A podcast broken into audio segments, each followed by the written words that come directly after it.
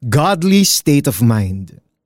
Ang sandatang ginamit namin sa pakikipaglaban ay hindi sandatang makamundo, kundi ang kapangyarihan ng Diyos na nakakapagpabagsak ng mga kuta. Sinisira namin ang mga maling pangangatwiran, ginagapi namin ang lahat ng pagmamataas laban sa kaalaman tungkol sa Diyos at binibihag namin ang lahat ng isipan upang matutong sumunod kay Kristo 2 Corinthians 10, 4-5 Pagkagising mo sa umaga, ano ang unang pumapasok sa isip mo? At sa buong araw, ano ang tumatakbo sa isip mo? Maikukumpara raw ang isipan natin sa isang blankong papel. Taon-taon, napupuno ang isip natin ng samut-saring memories, ideas, and experiences na humuhubog sa mga pananaw, ugali at lifestyle natin. Makapangyarihan ang isipan natin dahil ito ang control center ng katawan natin. Ang laman nito ang nagdidikta sa decisions at gagawin natin sa buhay, pang-araw-araw man o life-changing. Sa panahon natin ngayon, naglipa na ang samut-saring ideologies, philosophies, reasoning at activities na hindi naaayon sa salita ng Diyos – wala itong ipinagkaiba sa panahon ni Apostle Paul. Noon at ngayon, ang isip natin ay pwedeng mapuno ng worldly thoughts o ng godly thoughts. God warns us about conforming to this world. He wants us to renew our minds by filling it with His Word.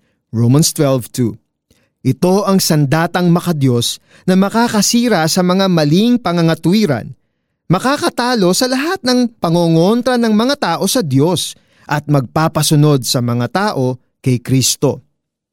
Sa araw na ito, bihagi natin ang lahat ng makamundong kaisipan na nagbibigay sa atin ng takot, insecurity, doubt, at naguudyok sa atin na kumilos ng hindi nakalulugod sa Panginoon. Punuin natin ang isip natin ng salita ng Diyos Let us have a godly state of mind and by the grace of God, magagawa nating sundin ang mga bilin ni Kristo. Tayo po'y manalangin. Panginoon, patnubayan po ninyo ako para maging mapanuri sa mga napapanood, nababasa at napapakinggan ko. Tulungan ninyo ako na bantayan ang laman ng aking isip at panatiliing puno ito ng salita ninyo para masunod ko kayo. Sa ngalan ni Jesus, Amen. Para po sa ating application, ugaliing magbasa ng Bible. Maging mapili sa mga pinapanood na TV shows, movies, at social media contents. Ganoon din sa pinapakinggang music. The more na nag-aaral ka ng salita ng Diyos, the more na mauunawaan mo kung ano ang kalugod-lugod sa Panginoon.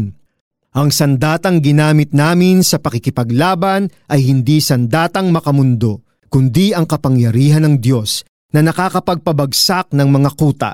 Sinisira namin ang mga maling pangangatwiran, ginagapi namin ang lahat ng pagmamataas laban sa kaalaman tungkol sa Diyos at binibihag namin ang lahat ng isipan upang matutong sumunod kay Kristo. 2 Corinthians 10, 4-5 Kaibigan, ano ang nasa isipan mo ngayon?